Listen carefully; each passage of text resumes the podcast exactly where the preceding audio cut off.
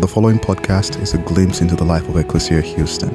We pray it is a blessing as you seek to follow Jesus, the liberating King, and live in his kingdom here on earth as it is in heaven. Well, Ecclesia, it is so great uh, to see you face to face, to be in the room together, and to be hoping for a really beautiful future. We're going to tell you more about what we're doing for Easter. I can promise you, uh, in true Ecclesia style, it's going to be a, a fitting party. Uh, for the resurrection. And uh, we have some really exciting weeks ahead of us. And in the meantime, we have this journey called Lent. And so today I'm going to talk to you about what does that look like. Um, Lent is set up to have 40 days of fasting. Um, and six days of feasting. Sundays are intended to not be a day that you fast. And some of you think, well, that feels like i am cheating. It's not cheating. It's just, it's just a reality that Sundays are a day that we celebrate the Lord Jesus. We're together. Intuitively, Christians have just gotten this, and people have for a long time, right? My, I grew up in, a, in a, a family where my grandmother, every Sunday, right, she made pot roast. And so whoever was there, anybody grow up in a family like this? Was pot roast your, if you're making pot roast, I would love to know uh, your address specifically, is what I would love to know. Because there was something about it, right? It just, you came home. Anybody else remember what that smelled? You came home and you could smell it. And it smelled like, ah, this is about to get good, right? And then we would, you would do things you didn't do other days. You would nap, right? You'd eat, you'd talk, you'd nap. Today's a day that your calling is to relax and celebrate Jesus. Like that's what Sundays are for. So enjoy that. There are these other days where we're going to fast, or uh, one of the things you can do in Lent is not just remove things from your life, you can add things to your life. I'm going to invite you to add an important thing to your life uh, in this Lenten season that I think will make a big difference. Um, but the fasting is not intended, I'm going to read you a passage in just a minute from Isaiah. Like, it's not intended to be a competition where you just beat yourself up, right? And there's some of you, and maybe you're like an Enneagram 1, you're a perfectionist, and your goal is to win Lent. Like you're going to win. You, you you have a vision that we're going to like have a drum roll and like the best faster at Ecclesia was, and you're going to like, I crushed it, perfect fasting, right? And there are some of us that are not that way. How many of you have already failed in your fast? you you've already, well, you're a sinner too. So, this is the lesson you need to be reminded. I am too, right? I've already failed in my fast. And we're already at this place. But this is not what it's, uh, what it's about or what it's intended to be. In fact, I'm going to read you this passage and I'm going to invite you some other things to consider. In Isaiah 58, this is part of what God was saying to his people. Isaiah uh, and God were in a dialogue about fasting. Jesus talks about some of the same things uh, in the Sermon on the Mount. He said, If you're fasting so that people notice, like, you've missed it. And in Isaiah, he's saying this. He says, This kind of fasting you're doing, it's pointless. Like, you'd be better off not doing it, for it only leads to bitter quarrels, contentious backbiting, and vicious fighting.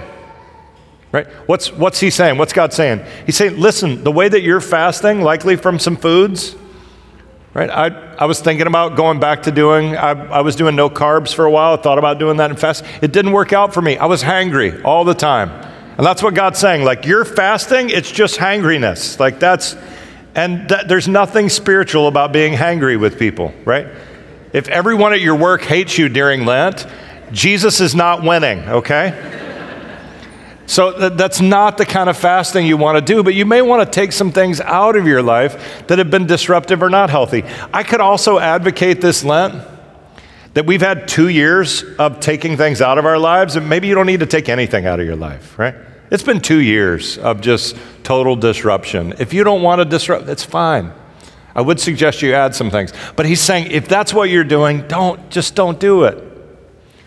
But this is the good part. This is what's so great about this passage. There are a few nuggets in the Bible that are just so clear. And clarity is kindness, uh, Brene Brown, I think, says, but it's also um, can be painful because now what we, we know because of this passage exactly how God wants us to fast. And now we get to decide today, you can decide, is that how we want to do it? He says, What kind of fast do I choose? Is a true fast simply some religious exercise for making a person feel miserable or woeful? And the answer obviously is no.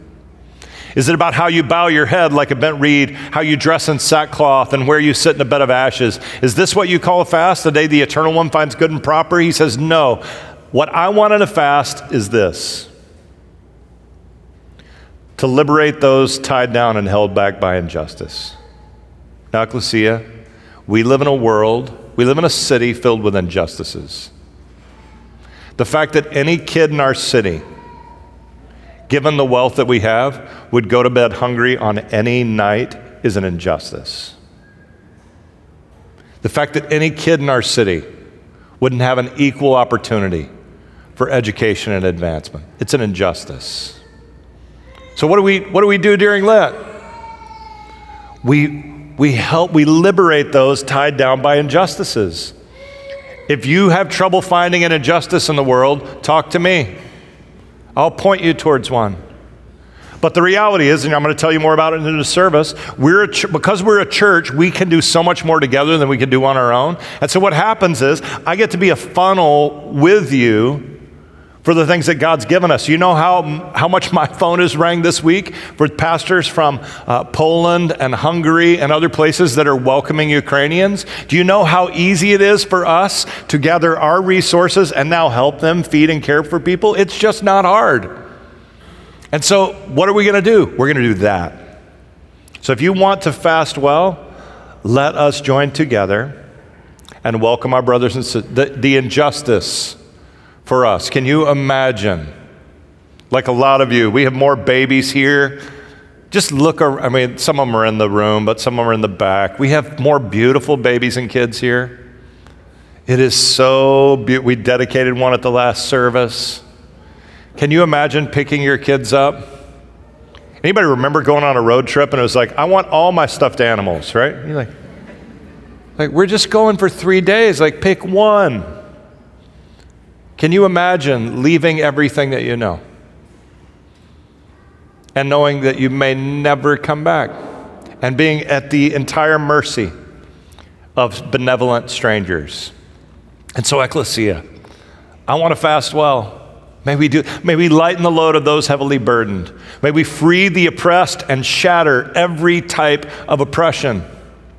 A fast for me, God says, involves sharing your food with people who have none. I got to tell you, one of the reasons you said, Pastor, you feel a little fired up. I can't, I just came back from the Venezuela border where, even in a year where we were not there, in 2020, we didn't get to visit at all. We went two years, and we have these amazing partners. If, can I indulge you with a story and just remind you this is part of how, because it may have been a while. Some of you may not remember.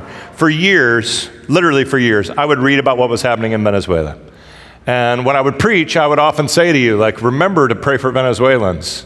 And some of you are Venezuelans. We have Venezuelans in our congregation. And I would just remind you, and I would say on a regular basis, like, I don't even know how to help because we can't fly into Venezuela. It wouldn't be wise. Chavez is, I don't even have the right word to say during a sermon. Um, he, He's made life hell for people, and it's not safe for us to be there, and we want to help. And I would just say, like, pray for them. We don't know how to help. Um, I wish we could help. And I was preaching in Mexico about four years ago. And while I was preaching, I said what I always say please pray for Venezuelans. We need to do something. And after the service, um, this guy, Diego, comes up and he says, Do you really want to do something? And I'm like, Of course I do. I say it in sermons all the time. Do you think I'm a liar? Of course I do. And then he said, Meet me at the Venezuela border next Friday, right? I was like, oh, okay. I'm going to be there next Friday. You know that you can fly from Houston, Texas to get there. Meet me there. Right? And that's how we got involved. And even in 2020, when we were, felt, I felt like we weren't doing anything. We, we had, on one of our early trips there, we realized they needed a kitchen. I came back and said, hey, we need 35, 40 grand for a kitchen. One guy at Ecclesia just goes, I got that. Right? So we built the kitchen. And in the pandemic, they're like, well, we got a kitchen, all we need is food. If we could just keep the pipeline of funds coming through, we could feed people. And in one year, in 2020, when the world was shut down, we fed 200,000 meals, right? Through that kitchen. Just in part because we just said, hey, God, what is it you want? I tell you that story to tell you the need is still great at Venezuela, and it's worse in the border than it ever before. We need to keep doing that. We also need to adopt the exact same posture with our Ukrainian brothers and sisters. And so we have to say is, Okay, God, wherever there's an opportunity to help, we know we have enough extra to be helpful. And so I want to invite you in this season. You could do it just for six weeks. As a part of your Lenten fast, would you make giving through the church a part of what you do? Do it for six weeks and then decide, like, you know what? I'm actually better at spending money than the church is. I'm going to keep more of it. Do whatever you decide at the end of that. But what I can tell you is that you're a part of what I believe to be the most generous church on the planet that I know of that shares radically with people. And what we want to do is flood resources to areas like the Venezuela border and like the borders in Poland and Hungary, where churches are saying, like, we have buildings, but we don't have enough money to feed everybody. And we can say, hey, we could do that. And so I'll be working on a trip there soon and we'll update you. But I want to encourage you to do that. If that's a part of our fast, he says, this is what will happen. If, you'll, if it involves sharing your food with people who have none and giving those who are homeless a space in your home, giving clothes, and that's exactly what's happening at the borders around Ukraine right now, giving clothes to those who need them, and not neglecting your own family. Then he says, then, oh, then. If you'll fast like that, then, oh, then your light will break out like the warm golden rays of a rising sun. Now, I don't know if you've gotten up for the sunrise lately. Kristen and I have, like, we're religious about sunsets, like just as many as we can soak in. And literally, I should have put some of these photos up. Like, you, you soak in a great sunrise or sunset and you just realize, like, God's a show off, right? Anybody else have that sense when you watch them? You're just like, God is showing off. He's like, You think you're powerful? Look what I can do every day. And I'll make tomorrow's better than yesterday's. And it'll be more and more beautiful. And if you don't see a sunset and think, like, if you see a sunset and go, well, obviously there was some big random explosion and everything just fell into place just like this, right? Anybody have that thought when you see a sunset? Like, obviously, there is no God behind all of this. No, the opposite. You're like, there has to be a creator that could put all of these planets in motion and perfectly around the sun and create the biodiversity that exists on this planet. Even as hard as we've tried to mess it up, it's beautiful. And God says to Isaiah, if you want to be as beautiful as a rising sun, then share what you have with those that have need. And let your fast make an impact on the world. He says, in an instant, you will be healed. Now, a lot of us, we got things we need to heal, but part of that healing is our generosity, it's our sharing. He says, Your rightness will precede and protect you. The glory of the eternal will follow and defend you. And when you do call out, My God, where are you? The eternal one will answer, I'm here. And if you remove the yoke of oppression from the downtrodden among you and you stop accusing others, that's a big one, by the way. He says, You'll never do anything good if you're. Uh, we, this is what we do in this country, especially. We're like, well, we were going to fix the problem, but they keep messing it up, right? And it's usually the other political party, or it's the other group, or it's the people that have more than we do, or the people that have less than we do. And he just says, if you'll stop that, stop accusing others, and you'll get rid of all mean and inflammatory speech. If you'll do that, if you make sure the hungry and the pressed have all that you need, then your light will shine in the darkness. And even your bleakest moments will be bright as clear day. Now, that's a beautiful promise there at the end. Hear that one. He says, even your worst moments, even your bleakest, your darkest moments, they'll be as bright as a clear day. Now, I don't know about you, Ecclesia, but that's the kind of life I want to live. That's the one I want. So I want to invite you into a couple of practical things that I think we could do together in this Lent. And, and here's the first one. Uh, this, my invitation to you is to try to see your life and your story more clearly in this season. So, the great part of the Christian calendar is that you can be a Christian for just a year, and you'll go through at Christmas the birth, we'll go through the passion and that leads to the death and the resurrection of Jesus at Easter. We get to go through the gospel stories, and if you're just around for a year, you'd get a sense of the whole big story. And my fear for most of us is that we're living into small parts of both the Christian story and our story, and we're missing the big sweeping narrative. So, because life, really, and this is what I'm praying for, for you and for me during Lent, that we would get a change of perspective. Isn't it amazing how on a great photo, and I, in the last service, I sent a not great photo, uh, by accident because I was sending it from my phone while I was on my way here. Did it? You get the one I resent, Jeremy? So this is the, a photo I took, um, and it's just a selfie at the rodeo. It's Kristen and I. But that's Cody Johnson on a horse behind us. Like, it just, like, if you weren't there, you still could hopefully capture the emotion and the idea that maybe I'd had some red wine already as well on my teeth, but you could probably get like just from a little perspective, like there's a there's a there's a narrative happening there, right? There's there's movement and there's action, and th- this is what I'm afraid of. Most of our lives are lived like right here, and it's just it's hard to get perspective. Like if you're like me and you're raising a kid, and mine gratefully, it's like he's going to be an adult soon, my youngest, but he's still like you know. Getting him out of bed every day is painful, right? and you know, you make him a smoothie, you make him breakfast, and and he rarely is just like, Dad, you're such a great dad. I love you so much. Thank you so much for the smoothie that you made for me. Like, it's usually like he's going to get up earlier than he plans, and then he won't get out of bed anyway. And I got up earlier for no reason. It's just this. I'm starting to vent, aren't I? You can. it just like there's just this thing of life where it's and, and what I need from time to time is a little bit of perspective and pull back and go, like, I'm not like, you know, a personal assistant and, and a breakfast chef. I'm, I'm actually shaping a human being that I believe is going to make the world better. Like, that's a great job. Like, that's a job I can get behind.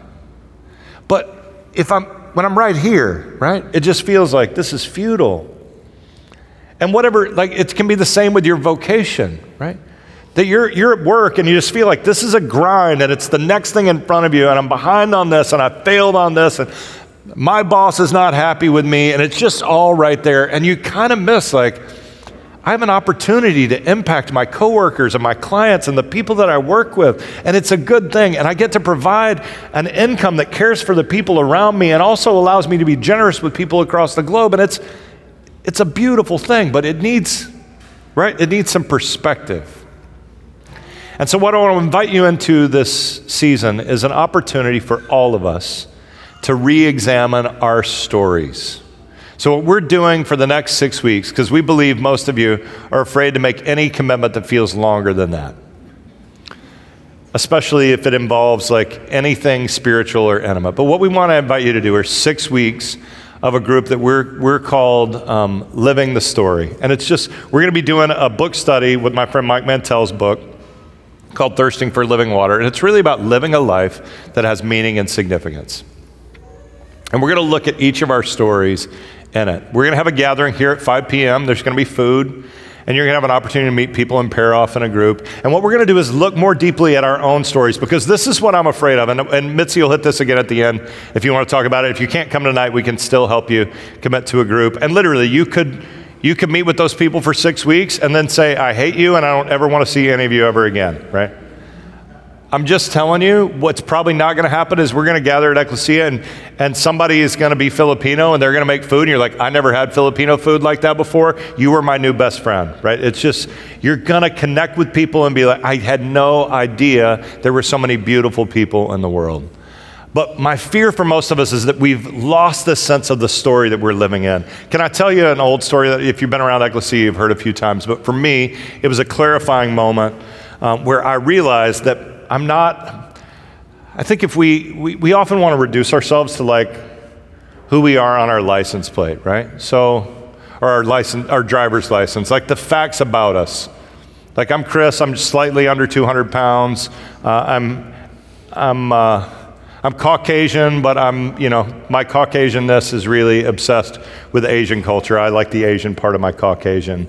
Um, it, I, could, I could make these li- little lists of facts, but if you know me, like if you really wanted to know me, you would, I'd tell, I'd tell you a story about me, right? And you get a sense of like who I am and who you are. And we're living in this story. So years ago, I, um, I had this eureka moment, right? Where um, I was remembering this old story with my, um, my dad was raised by his grandparents. So my dad's dad died in the Korean War when he was a baby.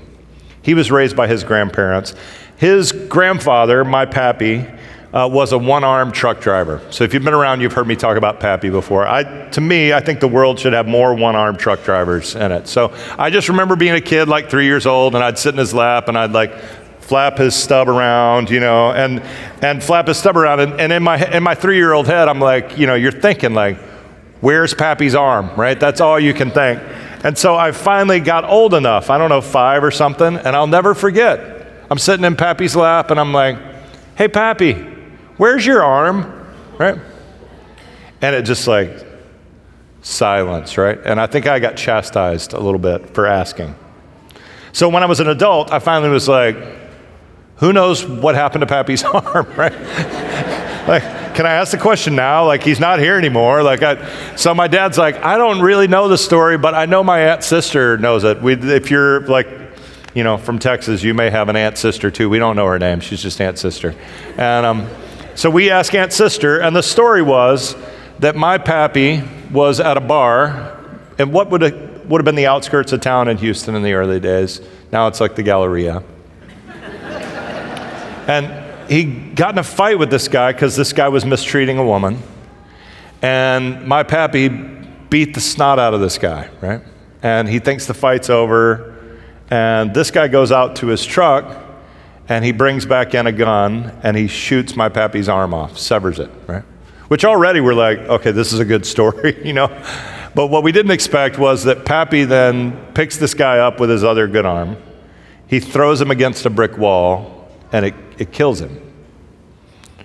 And um, what happened was, Pappy was so ashamed that he'd killed this man that he never spoke of it ever again a day in his life. And nobody was allowed to speak of it. And what happened in my family, just so you know, and maybe it's happening in your family, is we created a dynamic that when bad things happen, we never talk about it again. Anybody else have that dynamic in their family? And I realized, like, this story wasn't just my pappy's story, it was my story. In fact, when I heard the story, it took me a while before I told anybody the story. I couldn't quite wrap my head around it. And what Brene Brown says is if you don't know your story, you're not living in your story and you're not living your life. And so, what we want to do, and what I'm praying for you during Lent, is that the story of Jesus would intersect because I believe God has an amazing plan for every one of you, and that this Lent would be your best ever, and that you would engage, whether you do it in one of these groups or in the sermon series or however you want to do it, but that you would take a deep, hard look at your story and decide what is it that God wants for me in this life, and how do I live it the best I can. And I think if we do that, it will be a beautiful, beautiful gift. If you, um, Want to make gifts specific to Ukraine? You can do that. Specific to Venezuela, you can do that. Or you can just do what many of us are doing and just make that giving a routine part of your life. And if you do that for six weeks, if you'll live into your story and you'll be generous in a way that maybe you haven't been before, I believe God's going to do something really beautiful in all of us. And I'm grateful. I got to tell you, Ecclesia, people ask me from time to time, like, I'm living this new building and it's crazy and it's unique people. And you, you tell people like you're a pastor, and people often go like, "Why are you a pastor?" Right? And uh, this week, this girl in the uh, lives in my building was trying to hide. She knew I was a pastor. She she had a drink and she was trying to hide it under her jacket. And I'm like, I'm not that kind of pastor. It's okay. I'll pour you a drink. You can come. Like it's okay. You're not being judged. But to get to tell them like I I believe that the best part of walking with Jesus is that Jesus calls out the best in us in a way that never shames us for the worst. Right? And I want to be a part of a community that does the same, that calls out the best in you. Now, some of you have failed in your Lent thing already. Nobody's going to shame you, right? You're going to fail in other ways. And together, we're going to stumble towards this finish line and at times, we're going to need a few people to pick us up, but I want to be a part of a community where we do that really well and we do it faithfully. Thank you for listening to our podcast. If you would like more information, please visit our website at www.ecclesiahouston.org.